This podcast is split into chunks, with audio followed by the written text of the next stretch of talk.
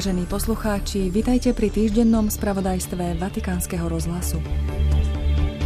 Pápež František dnes ustanovil 21 nových kardinálov. Poprvýkrát dostávajú kardinále Južný Sudán, Malajzia a Jeruzalem. V stredu 4. októbra sa vo Vatikáne začne generálne zhromaždenie synody na tému za synodálnu cirkev, spoločenstvo, participácia a misia – ten istý deň zároveň vyjde nová apoštolská exhortácia pápeža s názvom Laudate Deum. Cirkev sa na synodu pripraví aj prostredníctvom dnešnej ekumenickej vigílie na námestí svätého Petra, vedenej pápežom Františkom.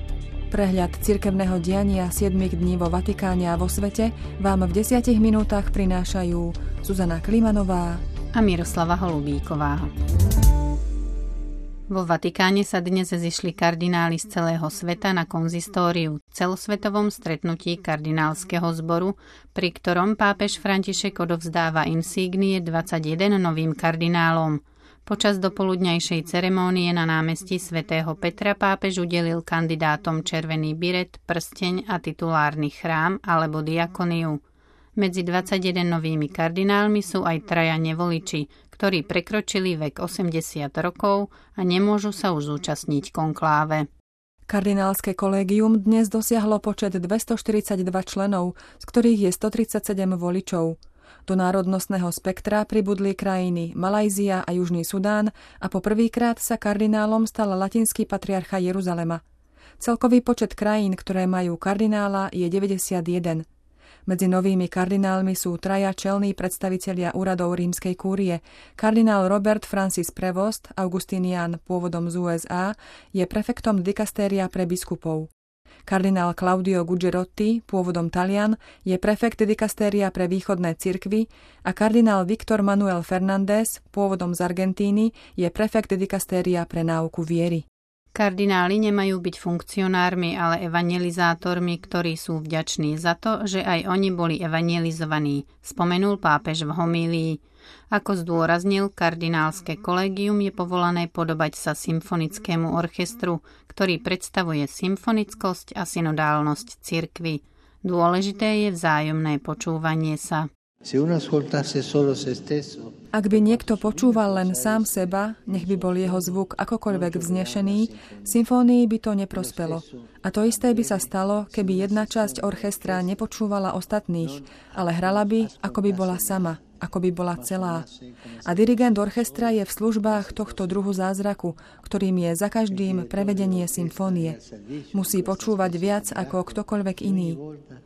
Metafora orchestra môže dobre objasniť synodálny charakter cirkvy. Námestie svätého Petra, ktoré je momentálne bohato zdobené zeleňou a kvetmi, je v dnešný sobotný večer dejskom ekumenickej modlitebnej vigílie ako prípravy na 16. riadne generálne zhromaždenie synody, ktoré sa začne v stredu 4. októbra na Sviatok svätého Františka a potrvá zhruba mesiac – Modlitbu, ktorou bude synoda zverená Duchu Svetému, bude viesť pápež a zúčastnia sa na nej aj ekumenický patriarcha Bartolomej z Konštantínopolu i kenterburský arcibiskup Justin Welby. Podujatie koordinuje komunita Téze v spolupráci s viacerými vatikánskymi úradmi. Vigílii predchádzala iniciatíva Spolu, zhromaždenie Božieho ľudu, ktorú tiež koordinuje komunita Téze spolu s rímskym vikariátom – Tisíce mladých ľudí vo veku od 18 do 35 rokov z rôznych krajín sa od 29. septembra do 1. októbra zúčastňujú na programe workshopov a stretnutí v Ríme. Po dnešnej modlitbovej vigílii sa členovia synody autobusom presunú do mestečka Sakrofano, kde do útorka 3. oktobra absolvujú duchovné cvičenia v stíšení a modlitbe ako bezprostrednú prípravu na synodálne zhromaždenie.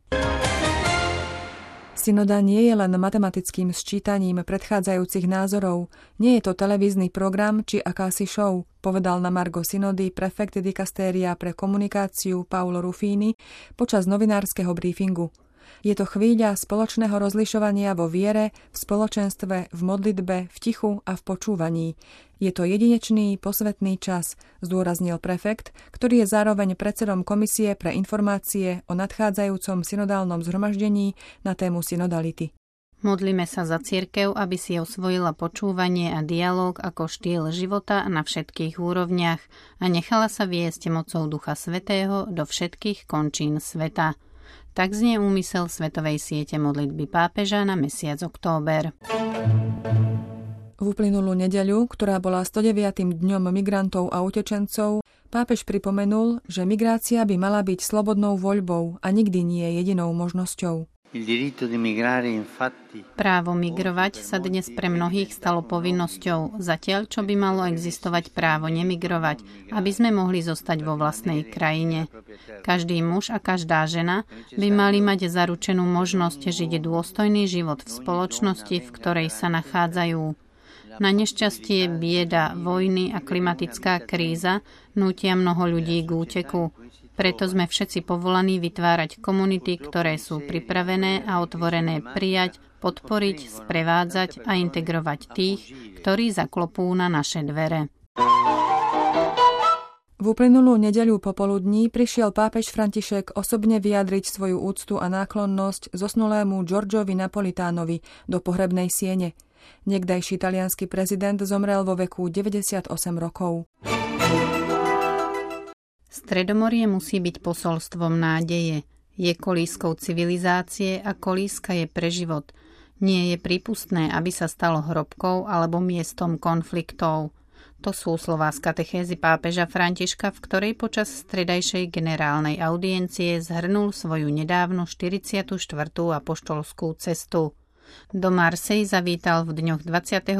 a 23. septembra pri príležitosti podujatia Stredomorské stretnutia. So životom sa nezahráva. Či už ide o zákon nenechať rásť dieťa v matkinom lone, alebo o zákon o eutanázii v chorobe alebo v starobe. A nehovorím, že je to vec viery. Nie, je to vec ľudskosti. Ide o nepeknú formu súcitu. Tieto slová vyslovil pápež František v priebehu tlačovej konferencie na palube lietadla pri návrate z apoštolskej cesty v Marseji. Otázky novinárov sa týkali migračnej problematiky, pripravovaného francúzskeho zákona o ukončení života i vatikánskej mierovej misie na Ukrajine. Vo štvrtok 28. septembra popoludní sa pápež vybral do rímskej periférnej farnosti Santa Maria della Salute, aby sa stretol s kňazmi pôsobiacimi v tejto časti väčšného mesta a diskutoval s nimi o pastoračných výzvach. Nedávno tu došlo k dvom vraždám žien, ktoré usmrtil ich partner či manžel. V boji proti zneužívaniu maloletých urobila cirkev dostatočný pokrok a nezastaví sa, povedal pápež František v pondelok 25. septembra členom Latinskoamerického centra na ochranu maloletých. Odborníkov zároveň vyzval, aby nezabúdali ani na akútny problém detskej pornografie. Pápež František adresoval katolíckej cirkvi vo Vietname osobitný list pri príležitosti nedávneho prijatia dohody medzi vládou Vietnamskej socialistickej republiky a Svetou stolicou o štatúte pápežského zástupcu so sídlom vo Vietname. Svetý otec veriacich Vietnamu povzbudzuje k tomu, aby boli aj naďalej pozitívnym prínosom pre spoločnosť a všetkým prejavovali skutky dobročinej lásky. Svetý otec v útorok 26. septembra telegramom vyjadril svoju blízkosť obetiam požiaru pri kostole v Séme Krake v Benine na hraniciach s Nigériou, pri ktorom prišlo o život najmenej 35 ľudí. Pápež František kondoloval aj po tragickom požiari v irackom Karakoši. V tejto oblasti, kde tvoria väčšinu obyvateľov kresťania, v útorok vypukol požiar počas svadby. 114 ľudí prišlo o život a približne 200 má závažné popáleniny.